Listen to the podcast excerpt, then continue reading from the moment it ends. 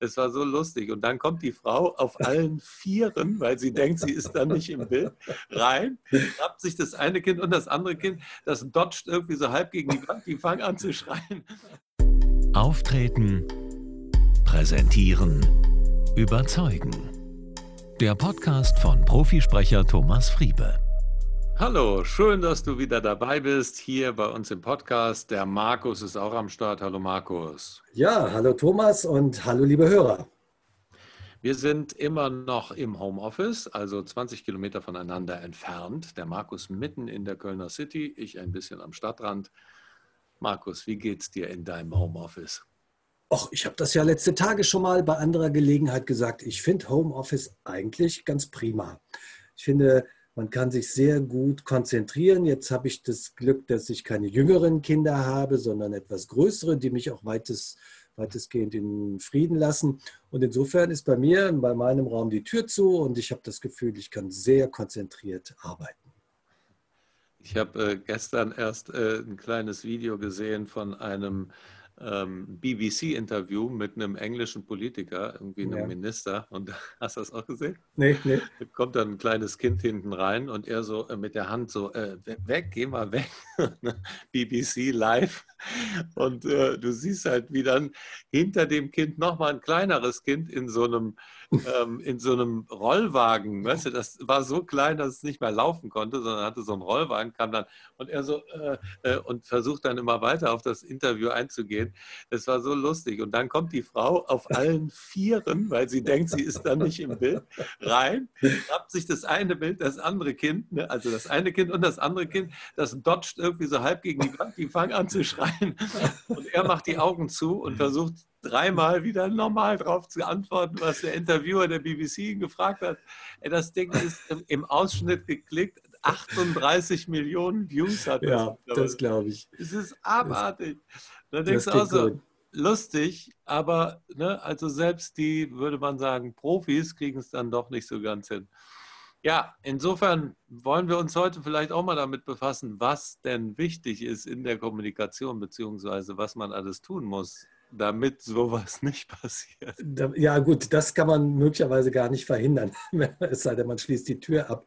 Aber ich äh, war auch schon mal dabei, als so ein Korrespondent ein Interview gemacht hat und der sagte einfach nur: Ja, sag mal gerade, gib mir mal gerade drei Minuten, ich muss mal kurz ein Interview machen. Ich war total beeindruckt, wie sehr der sich fokussieren konnte auf die Situation, obwohl ich dann eben mit im Raum war. Und ich glaube, das ist auch tatsächlich schon mal ein ganz wesentlicher Punkt, diese Fähigkeit, sich zu konzentrieren und zu fokussieren auf das, was dann jetzt gerade eben wichtig ist und die anderen Dinge auszublenden. Das ist mit Sicherheit schon mal eine Kernfähigkeit, die man braucht, um im Homeoffice erfolgreich zu sein. Ja, aber ich glaube, es hängt halt auch viel mit Kommunikation zusammen. Ne? Also ich merke, dass, dass wir beispielsweise, wenn man so Zoom-Calls hatte, dann hat man im Vorfeld irgendwie schon der Familie Bescheid gesagt, hey, hier, ich mache dies und jenes, bitte Ruhe. Und mittlerweile geht das ja in einer Schlagzahl, die wesentlich höher ist ne, mhm. dass dich jemand anruft, hey, können wir da mal eben auf den Call, okay, dann gehst du auf den Zoom-Call und äh, dann kann es halt dann doch schon mal passieren, ne, dass dann äh, die anderen im Hause eigentlich gar nichts davon mitkriegen und deshalb auch keine große Rücksicht nehmen und ja, vielleicht auch mal reinplatzen. Ne? Insofern gibt es, glaube ich, schon, was machst du? Hast du ganz bestimmte, ähm, ja, sagen wir mal, Regeln aufgestellt für dich, wie du deine Zoom-Calls oder deinen Homeoffice-Tag gestaltest? Ja, also ganz grundsätzlich sind wir hier im Team um Punkt 9 Uhr zum äh, Zoom-Call verabredet. Ähm, da bist du ja auch mit dabei, Thomas. Ähm, und ich habe so einen kleinen äh, Türhänger, Türknopfhänger oder wie nennt man das, Türklinkenhänger im Hotel mitgehen lassen vor einiger Zeit. Und da steht dann äh, ein rotes Schild, bitte nicht stören an meiner Tür. Und dann treffen wir uns ja im Team jeden Tag Punkt 9 Uhr zur internen Absprechung.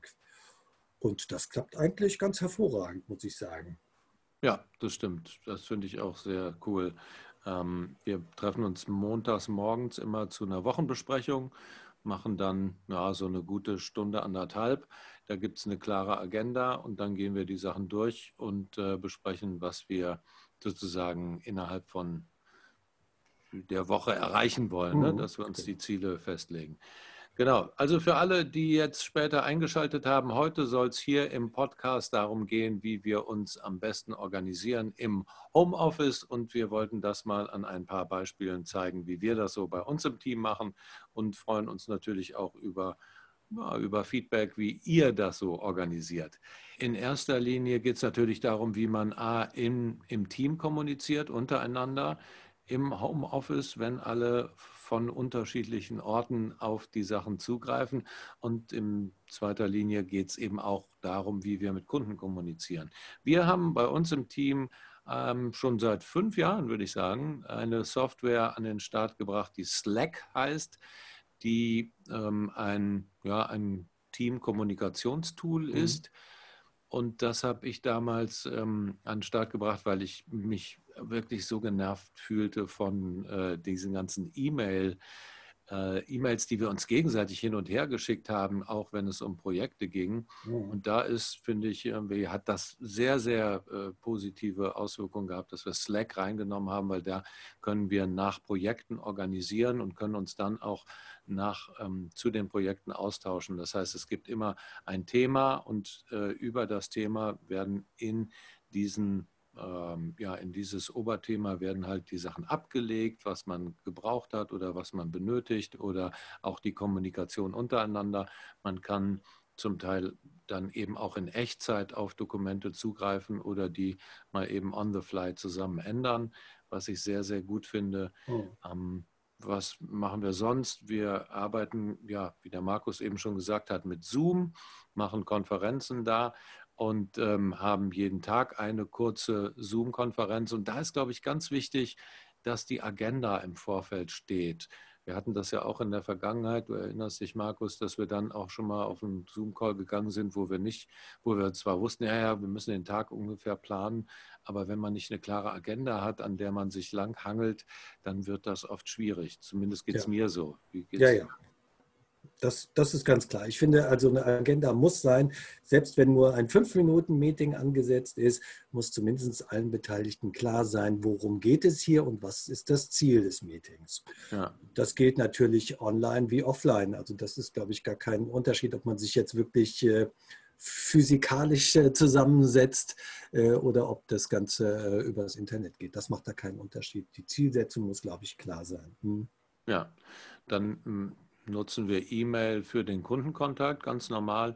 Wenn wir untereinander kommunizieren wollen, dann nutzen wir sowohl Slack, weil man sich da auch Nachrichten hin und her schicken kann, ähm, aber auch WhatsApp beispielsweise. Das sind so Tools, die wir hier nutzen. Wir werden wahrscheinlich jetzt anfangen, ein Projektorganisationstool dazuzunehmen. Da gucken wir uns gerade Sachen an. Ich habe mir jetzt mal Trello, Trello oder ich weiß gar nicht, wird es englisch ausgesprochen? Trello oder heißt es Trello? Keine Ahnung. Die Kinder arbeiten damit übers, ähm, über beim Homeschooling, haben sie da äh, Trello. Und äh, das ist eigentlich auch gar nicht schlecht. Ich, äh, mir wurde wärmstens empfohlen Asana habe ich noch nicht mitgearbeitet, aber habe ich mir angeschaut und fand das ganz spannend, weil man da ganz gut Projekte organisieren kann. Also Deadlines aufsetzen, Projekte planen, wer macht was, die einzelnen Zuständigkeiten. Das ist jetzt so für uns der nächste Schritt.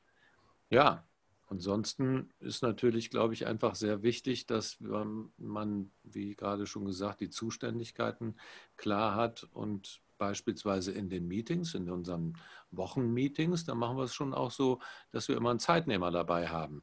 Ja. Denn auf der Agenda steht dann auch, wie viel Zeit für die einzelnen Punkte äh, anberaumt sind oder ist. Und dann sollte der Zeitnehmer darauf achten, dass er eben sagt, oh, jetzt sind wir mal drüber oder wir müssen ein bisschen Gas geben oder ähm, können wir jetzt mal weitermachen. Ja, ich glaube, da ist tatsächlich Disziplin auch das Zauberwort, denn äh, die Tools sind natürlich austauschbar. Es gibt viele Tools und da muss jedes Team schauen, mit welchen Werkzeugen es da am besten klarkommt. Aber ohne Disziplin äh, und gerade eben auch ohne Disziplin in den Meetings ähm, geht es mit Sicherheit nicht. Oder vielleicht muss ich das nochmal anders formulieren. Disziplin hilft jedenfalls, ähm, produktive Meetings äh, zu absolvieren. Ja, Ganz wichtig ist, glaube ich, auch einfach, dass man oder dass die Tools, die man überlegt anzuschaffen, dass die halt online basiert sind, weil es bringt halt nichts, wenn du äh, irgendwelche Desktop-Sachen hast, auf denen du dann ähm, nur in deiner eigenen Welt bist und dann musst du es wieder hochladen oder runterladen. Das finde ich halt irgendwie ganz cool an Slack beispielsweise oder an Asana oder Trello, dass das halt ähm, wirklich in der Cloud ähm, gehostet wird und man dann sozusagen von da aus direkt darauf zugreifen kann. Ja, dadurch, dass natürlich jetzt viele ins Homeoffice gezwungen sind äh, in diesen Zeiten, ähm, bilden sich auch ganz neue Arbeitsmethodiken heraus, denke ich mir. Und da gehören natürlich cloud-basierte Systeme äh, unmittelbar dazu, dass man eben von jedem Ort aus arbeiten kann und trotzdem Zugriff hat auf alle Daten und Dateien, die man so braucht. Und ich glaube, das wird diese Systeme natürlich nochmal enorm nach vorne bringen. Das äh, erlebt man ja bei Zoom ähm, schon, dass das äh, lustigerweise ist der Aktienkurs von Zoom derart durch die Decke gegangen, allerdings leider von der falschen Firma Zoom, ja. weil die meisten Anleger das dann doch irgendwie verwechselt haben und äh, Zoom Video mit Zoom Industries verwechselt haben da wird es dann bestimmt auch nochmal die eine oder andere Enttäuschung geben. Das Ding ist, um, das muss ihr mal reinziehen, um 900 Prozent ist der nach oben gegangen. Um genau. 900 Prozent. Und genau. da frage ich mich, also wenn du doch eine Aktie kaufst, also wie viele Leute sind denn da unterwegs, die einfach da mal schnell kaufen, ohne sich in irgendeiner Weise Gedanken ja. darüber zu machen? Also bei, aus weißt du, wie viele Tausende von Leuten irgendwie Aktien kaufen müssen, damit der um 900 Prozent nach oben geht? Ja, das ist ja. unfassbar. Abgesehen also, von den Leuten, die die richtige Aktie gekauft haben, die gibt es ja auch. Ja, ja, genau. klar. Aber das, das finde ich. Ja, aber da sieht man schon die Einschätzung der Märkte, was diese Tools betrifft. Und ich glaube eben, wie eingangs gesagt, dass sich viele Workflows jetzt derart verändern werden in den äh, Corona-Zeiten, ähm, die dann auch später, wenn das alles mal vorbei ist, äh, mit Sicherheit etabliert sind und sich nicht mehr so schnell ändern werden. Also ich glaube, da lernen wir alle im Moment täglich dazu. Und äh, viele Dinge, die sich als nützlich erweisen, werden wir dann auch beibehalten später. Ja, denke ich auch. Genau. Denke ich auch. Ich finde noch ganz wichtig, irgendwie so ein paar Do's und Don'ts äh, zu sagen bei Zoom-Meetings, weil ich erlebe das natürlich auch selber in Coachings oder auch, wenn wir uns mit, mit dem Team zusammensetzen. Ähm, dadurch, dass das, das habe ich ja eben schon gesagt, dadurch, dass das so ein bisschen selbstverständlicher geworden ist, schleift sich das natürlich auch schnell ein oder man ist nicht mehr ganz so bewusst, wie wir mit ähm, diesen Dingen umgehen. Und da muss ich äh, doch immer wieder mal äh, darauf hinweisen, vielleicht macht man sich so eine kleine Checkliste, wenn man in einen Zoom-Call geht, ist mein Desktop aufgeräumt. Ne? Also äh, ist das, was ich da jetzt, weil man hat ja auch dann Bildschirm teilen, die Möglichkeit, den Bildschirm zu teilen, ne? ist, ist das, was ich da teilen will, kann, können die anderen dann möglicherweise noch andere Sachen sehen, die jetzt nicht so sinnvoll sind. Oder auch, ähm, welche Browserfenster habe ich alles geöffnet? Sind diese Informationen, das sind ja durchaus auch sensible Informationen, sind, will ich die so den, dem anderen weiterleiten, wenn ich in einem Zoom-Call von fünf oder sechs Leuten bin? Also Desktop aufräumen, wie sieht der Hintergrund aus? Auch genau, das wollte ich gerade sagen. Der Bildschirm, also der Hintergrund nicht nur auf dem Rechner, sondern der Hintergrund hinter mir. Ja, genau. Äh, das finde ich ist ganz wesentlich auch. Da wundere ich mich dann doch manchmal, was manche Gesprächspartner von mir sich so denken, welchen Hintergrund sie da wählen. Also ich finde, da sollte man auf jeden Fall darauf achten, dass das dem entspricht, was man dann eben auch signalisieren möchte. Ja, ganz genau. Und ne, es gibt ja auch so schöne Bilder, ähm, so einen total zerzausten Pudel und daneben so einen ganz äh, schick gemachten Pudel und dann steht da oben drüber im Zoom-Meeting mit Video, bei dem ganz schick gemachten und bei dem nur Audio, also nur Audio mit dem total zerzausten. Das bringt mich aber jetzt zu der Frage, Thomas, wie zerzaust bist du denn jetzt im Moment gerade? Alter, ich stehe hier nackt. Oh, meine Haare sind überall. Also ich bin ja so ein wahnsinnig behaarter Mensch. Na, eher weniger. Aber meine Haare stehen schon ab. Also ja, ich, ich habe jetzt gesehen, bei Stern TV hat irgendwie ähm, Stefan Halaschka irgendwie gezeigt, wie man sich selbst die Haare schneiden kann. Ich habe mich noch nicht getraut, aber ich versuche es mit, ähm, mit ähm, gutem Haargel äh, so, dass man es nicht sieht, dass es zu wild ist. Aber ja, das ist schon wichtig auch, ne? dass man also, vielleicht auch ja. bei, bei echten Zoom-Calls, wenn es um Interviews geht oder so, sich vielleicht auch nochmal schnell das Gesicht pudert. Äh, ja. Das kann durchaus helfen. Ja, genau. zumindest sollte man sich tatsächlich Gedanken machen, wie möchte ich wirken ähm, und das dann entsprechend vorbereiten. Das ist, glaube ich, wirklich wichtig.